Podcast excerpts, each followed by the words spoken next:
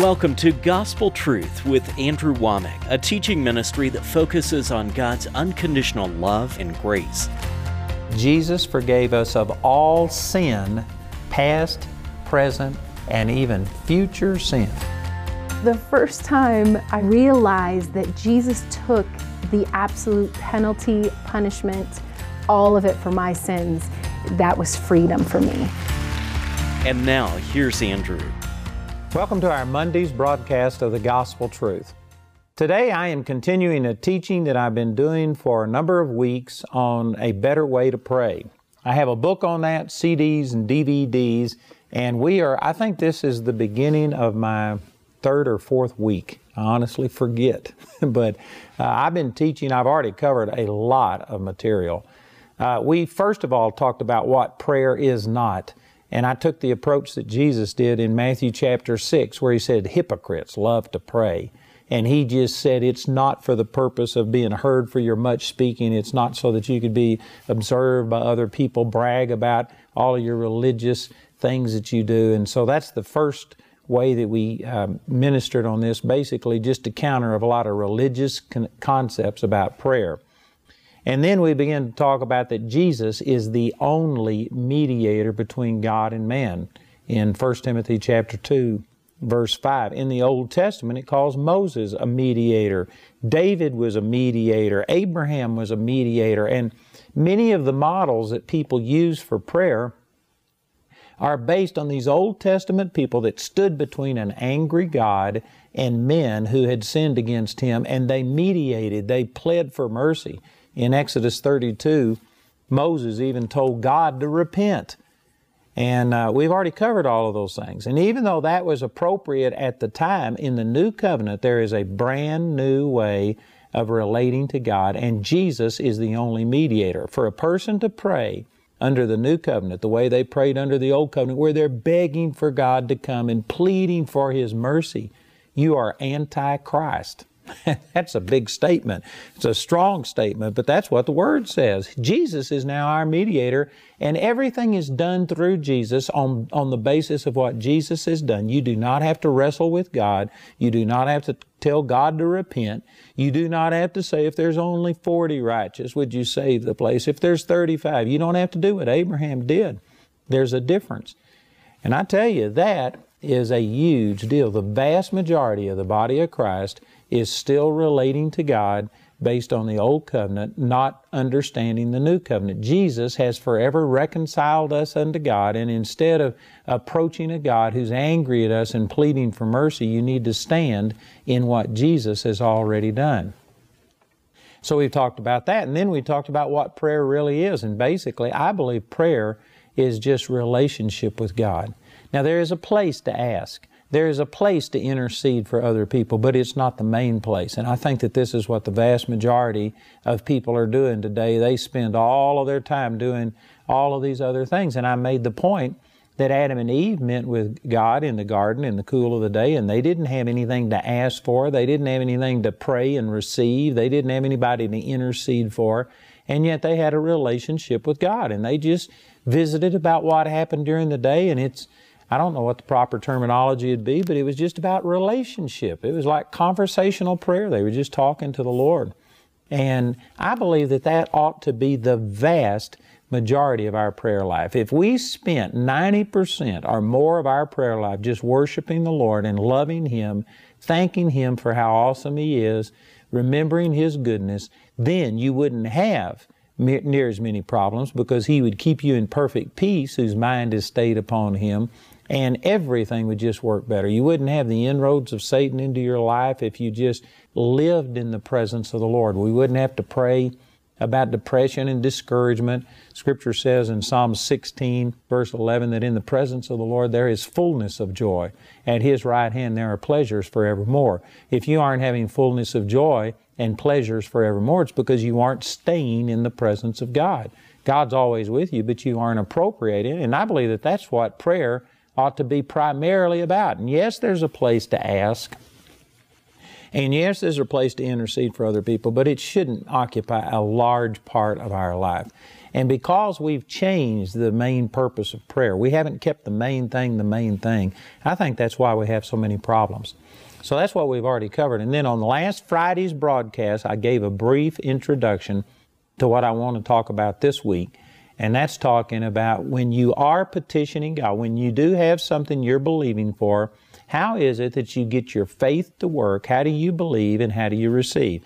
And I started in Mark chapter 11, where Jesus was going into Jerusalem uh, early in the morning, and this is during his last week of ministry here on the earth, and he saw a fig tree. He was hungry, and the fig tree had leaves, so he went over to get some figs, but when he got there, there weren't any figs. The fig trees that are in Israel they produce figs before they produce leaves. So if this tree had leaves on it, it should have had figs.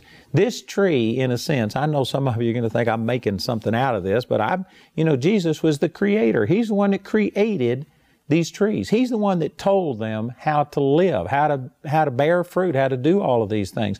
And this fig tree was a pervert. This fig tree was professing something that it didn't have. The Lord Jesus created all things. Colossians chapter 1 says that. And this fig tree was not following the instructions that he had given it. And so some people think, well, why did he do this? It's because he created this fig tree and it was not following his instructions. It was disobedient. I don't know exactly how all of this happened, but anyway, as creator, I believe he had every right to sit there and just tell this tree, he says, no person will ever eat fruit of you again. And he didn't touch it, he didn't throw salt on it, he didn't cut it down, he didn't do anything. His words, he spoke. And did you know that from the human perspective, the disciples that were with him, he spoke to this fig tree and it didn't look any different.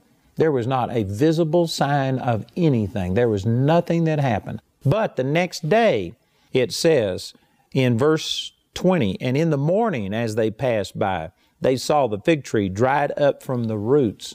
Now, this is important, and probably not this week, but on my programs next week, I'm going to be talking about how that God moves instantly, but it takes a period of time before what God does in the spirit realm manifests into the physical realm. Not every time, but most of the time. Prayer is a process. And I'm going to be talking about that. And you can see that right here that Jesus spoke and said, You're dead. Nobody's ever going to eat fruit of you again.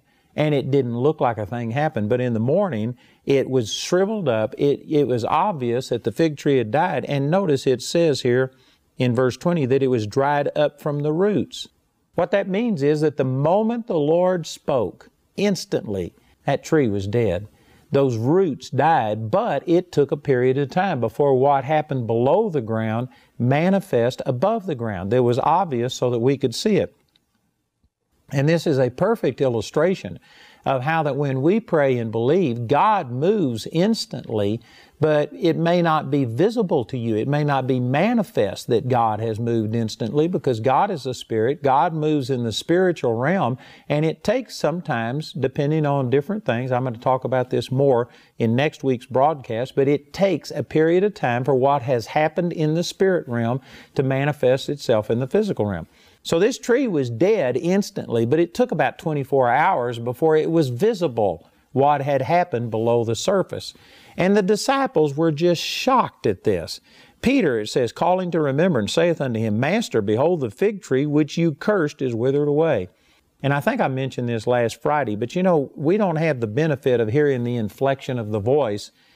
We're just reading this, but I, I can guarantee you, Peter didn't just say, Master, the fig tree which you cursed is withered away. He was probably overwhelmed. He was saying, Master, look at the fig tree that you cursed. It's withered away. He was shocked. And then we don't have the benefit of hearing Jesus and how he said it, but I can guarantee you he didn't just say, have faith in God, but it was more like, have faith in God. What's wrong with you, Peter? You've been with me, you've seen all of these things. Why are you shocked to see the supernatural manifestation of the power of God? Have faith in God. And then he begins to tell his disciples how he did this and the way that Jesus spoke to this fig tree and cursed it, and it never produced fruit again. I mean, that was a miracle. You know, again, we read things in the Bible and sometimes we just don't let it soak in on us. But what if I was at your place and if I was walking around with you and if I saw a tree and if I just looked over and said, You're dead, and then the next day that, that tree is just dead and I didn't touch it, I didn't do anything. I guarantee you that would be pretty impressive. Jesus just spoke to this fig tree, and in 24 hours, the entire thing was shriveled up. It died from the roots up. It impressed his disciples. How do you get the miraculous power of God to where you don't do anything in the natural? It's not physical. See, most people, if, if you've got a sickness in your body and if you go to the doctor and if the doctor can operate, if the doctor can give you medicine, well, then people will pray and ask God to heal them. But as long as there is a physical, natural explanation for it, most people can kind of embrace that. They can wrap their mind around that. But man, if a person had cancer and you just stand and believe God, and if you don't get it cut out, if you don't get radiation, if you don't get medication, and God just healed you, there are a lot of people that cannot believe that. There's a lot of people that don't believe that God heals outside of just natural things. But this wasn't anything natural that was done. He didn't touch it. He didn't do anything in the physical. It was all spiritual. It was His authority and power as the Son of God that He used, and, and it shocked His disciples. And here He is telling us how we can see this exact same thing happen. And Jesus said this in Mark chapter 11, verse 23 For verily I say unto you that whosoever now, this is important. It, this is written to whosoever. This is not just for the apostles. You'll hear some people say that, you know, miracles passed away with the apostles. You'll hear some people say, well, this is Jesus that did this, and I'm certainly not Jesus. And so they just don't believe that we can do the same things that Jesus did. Jesus said that whosoever believeth in me, the works that I do shall he do also, and greater works than these shall he do, because I go unto my Father. John chapter 14, verse 12. Jesus said that we would do the same works that he did. You can't just have a disconnect here and say, well, this was Jesus. No, Jesus said, whosoever will do this. This means it isn't limited to the apostles. This wasn't something that Jesus just did supernaturally as the Son of God and that we can't do. Whosoever. Well, that's important. I could spend a lot of time on that because again, most people just they they have excuses. They have reasons why they just aren't in this category. You might even hear me give testimonies about the miraculous things that I've seen, and you say, Well, that's you. You're a minister. You're a full time preacher, you're a professional Christian or whatever. And they just put, you know, they, they make the clergy and the laity, and we have all of these separations, and, and mentally we just say that these things won't work for us. Man, this is important that you get it that whosoever, this means you. You are a whosoever.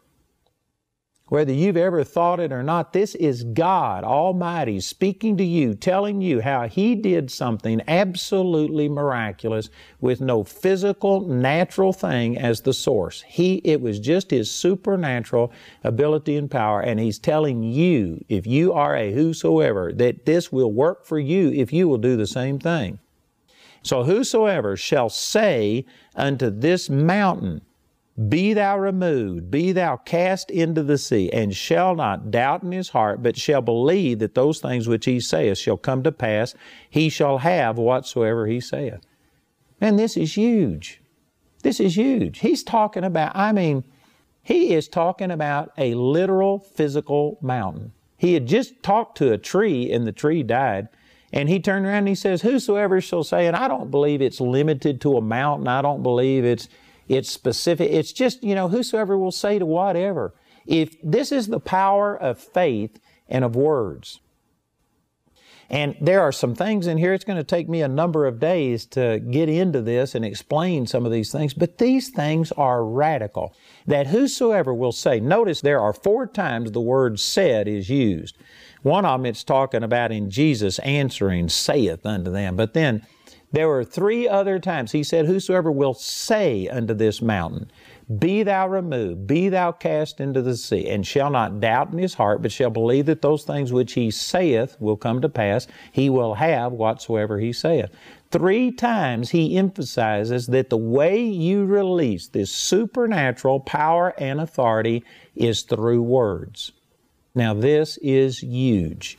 And this is one of the reasons that most people today, most Christians, do not see the supernatural power of God manifest in their life because in our society, and sad to say, most Christians are impacted by our society more than they are by the Word of God, more than they are by the Holy Spirit and the presence of God. Most of us just visit God every once in a while. We have little devotions instead of living by faith. The Bible says that just live by faith. They don't vacation there. They don't have a devotion there every 15, you know 15 minutes every day. They live there. This is where they dwell. And sadly, most Christians are not dwelling in the presence of the Lord. We are more influenced by the world than we are by the Word. And because of it, this is just weird to most people that you could just say something. You could, you can speak to a tree and command that thing to die. You can speak to a mountain and command this mountain to be gone. Most people just do not believe this. But Jesus is saying that this is the power of words.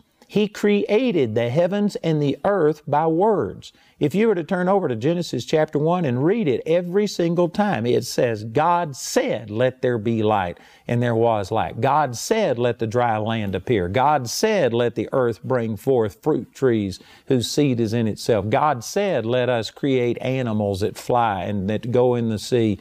God said, Let us make man in our own image. God created the worlds by words.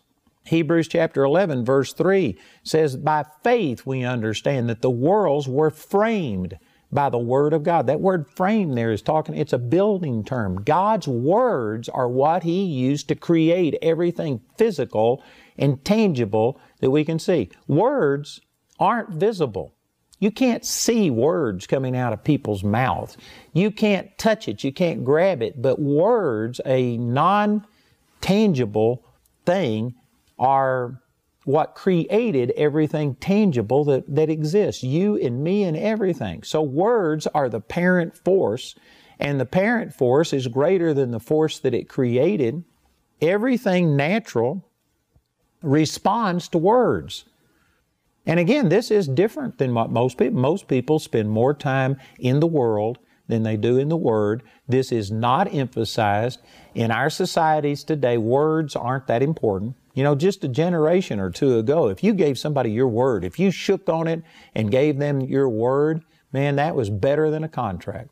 Today, people have contracts, and I guarantee you, contracts don't mean anything if you have a good lawyer. A good lawyer will come up and, you know, they'll argue over what is the definition of is. What, what, is, and I'm not going to go there. But anyway, they, they, they can just argue over this and they can find loopholes and get out of anything. People don't honor their word today.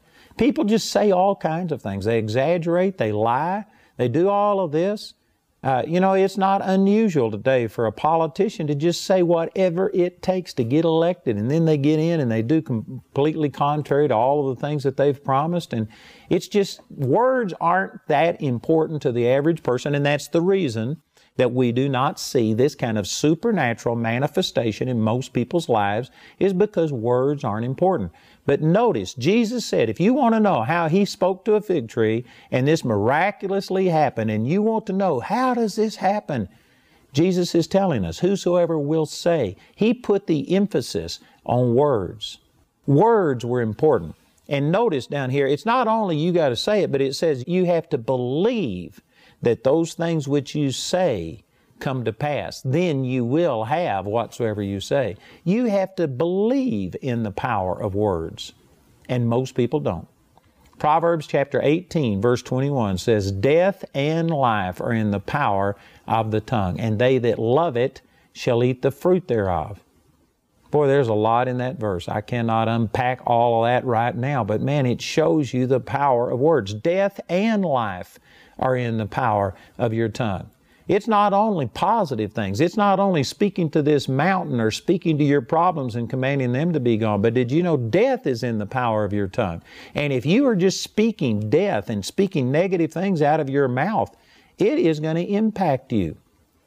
Positive words, faith filled words release the supernatural power of God. Doubt filled words, fear filled words release the power of the devil. That's a big statement, but it's true. And there are many people watching this program that you go to the doctor, the doctor says you're going to die, and then your friends ask you, How are you? And man, you just blurt out all of this death. You speak what you've heard, you speak what's been prophesied over you, spoken over you, and you just repeat that. Am I saying that you deny that physical things exist? Do you deny that the doctor says you're dying? I'm not saying you have to deny it. But I do deny that what the doctor said is all there is to it. I am not going to speak forth all of the negative things over me. I'm not denying that physical problems exist, but I'm denying that that's all there is. There is a greater power, and I am going to speak forth my faith, and I'm going to say that by the stripes of Jesus I am healed. I don't care what the doctor says. I don't care what the tests look like. I don't care what I feel. I don't care what somebody else experienced. I have these promises, and I am going to start releasing the supernatural supernatural power of God by my words. See, most people do not have this attitude, and this is the reason that they don't see the supernatural power of God manifest is because they don't believe in the power of words. They'll sit there and say terrible things.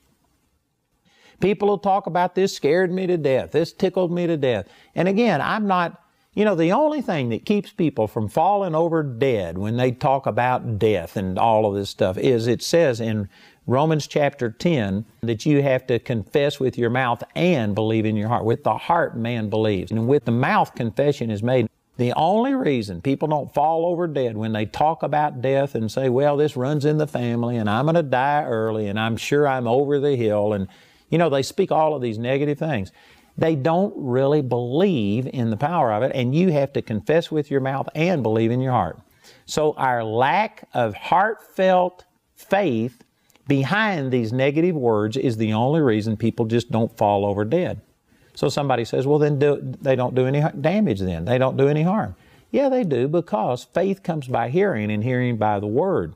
Romans 10 17. Unbelief comes by hearing. And if you just speak death often enough, you tune your heart towards this you eventually get to where you're just negative. You always are looking at the wrong thing. And those words, words are powerful. Death and life are in the power of the tongue. And if you speak negative and speak doubt and fear often enough, you become trapped in that. You, you build yourself a cage. Your own words, you're hung by your tongue. Your, your tongue, your words are hurting you. And so, even though it may not be that you really believe all of these negative things, you're just talking, it is having a negative effect on you, and eventually it will lead you down a road that you don't want to go to. On the other side, you start speaking positive words. You may not really believe it with all of your heart, but the more you speak it, faith comes by hearing. If you go to speaking the Word of God, it will eventually begin to influence your heart and pull you in that direction. You need to be speaking the right words. I tell you, I'm out of time today, and I'm just now to where I could really make some great points. So I encourage you to please get these materials. You know, I've got this uh, book entitled A Better Way to Pray. We also have a study guide that is really excellent for you to go deeper in this, but it's primarily made for you to be able to teach other people. We have this book in Spanish. We also have CDs and DVDs and I can just promise you that the things I'm sharing today, they need to be heard. You need to hear them multiple times. This is contrary to what most of us are hearing, and it would really be a blessing to you. So I encourage you to please get this. Also, I'm going to continue teaching on this on our program tomorrow, so I encourage you to listen in again tomorrow. But listen to our announcer, and then please call or write today and receive these materials. We hope you enjoyed this edition of The Gospel Truth. Andrew would like to extend a special thank you to the grace partners of Andrew Wommack Ministries. Your gifts make it possible for us to broadcast the message of God's unconditional love and grace all around the world. Because of your contributions, we've been able to put free ministry resources into the hands of millions in need. If you're not already a grace partner, we ask you to pray about becoming one today.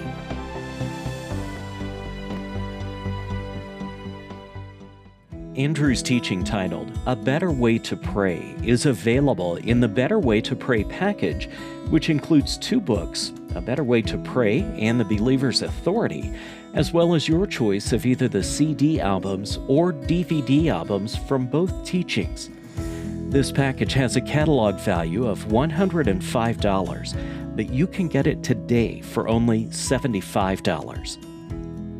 If you prefer, the Better Way to Pray resources are available individually as either a book, study guide, CD album, or DVD album made from our daily television broadcast. Each of these valuable resources is available for a gift of any amount. The individual topic highlighted on today's broadcast is available as an audio CD for a gift of any amount when you write or call. We encourage everyone to give because there's a blessing in giving. But if you're simply unable to afford it, Andrew and his partners will provide today's teaching free of charge. You can become a Grace Partner or order resources through our website at awmi.net or call our helpline Monday through Friday from 4:30 a.m. to 9:30 p.m. Mountain Time at 719-635-1111. We appreciate your generosity and hope to hear from you today. We'd like to point out Andrew's upcoming speaking schedule. Mark your calendars to come meet Andrew at one of these events and let the Word of God transform your life. In the month of July, Andrew will be in College Park, Georgia for Dr. Creflo Dollar's Grace Life Conference. Next, Andrew will be in Woodland Park, Colorado to host the Stand for Truth and Liberty Conference with special guest Bishop E.W. Jackson, David Barton, William Federer, Iverson Jackson, Cecil Bly, Allen West, Tim Barton, Dr. Melvin Johnson, and Richard Harris. Also in July, Andrew will be hosting a special Charis Day live stream event. Please note that the main campus in Woodland Park will not be open to guests. This event will take place only at participating Charis Extension campuses worldwide. In August, he'll again be in Woodland Park to host the Kingdom Youth Conference with special guests Todd White, Ryan Edberg, and Joseph Z, and worship performances by the bands Verses, Bread of Stone, and Seanlock. Andrew will also be in Woodland Park for the annual Healing is Here conference with special guests Greg Mohr, Audrey Mack, Todd White, Daniel Amstutz, and Carlie Terradez. And in September, Andrew will be in Washington, D.C. for a Gospel Truth Conference with guest speaker Jeremy Pearsons. Later in September, he'll be in Colorado Springs, Colorado. Also, beginning September 30th, Andrew will be in Woodland Park, Colorado to host the annual Ministers Conference with guest speakers Arthur Meintjes, Carrie Pickett, Audrey Mack, and pastors Bob Yandian, Bob Nichols, and Duane Sheriff. For more details on Andrew's next meeting in your area, visit our website at awmi.net.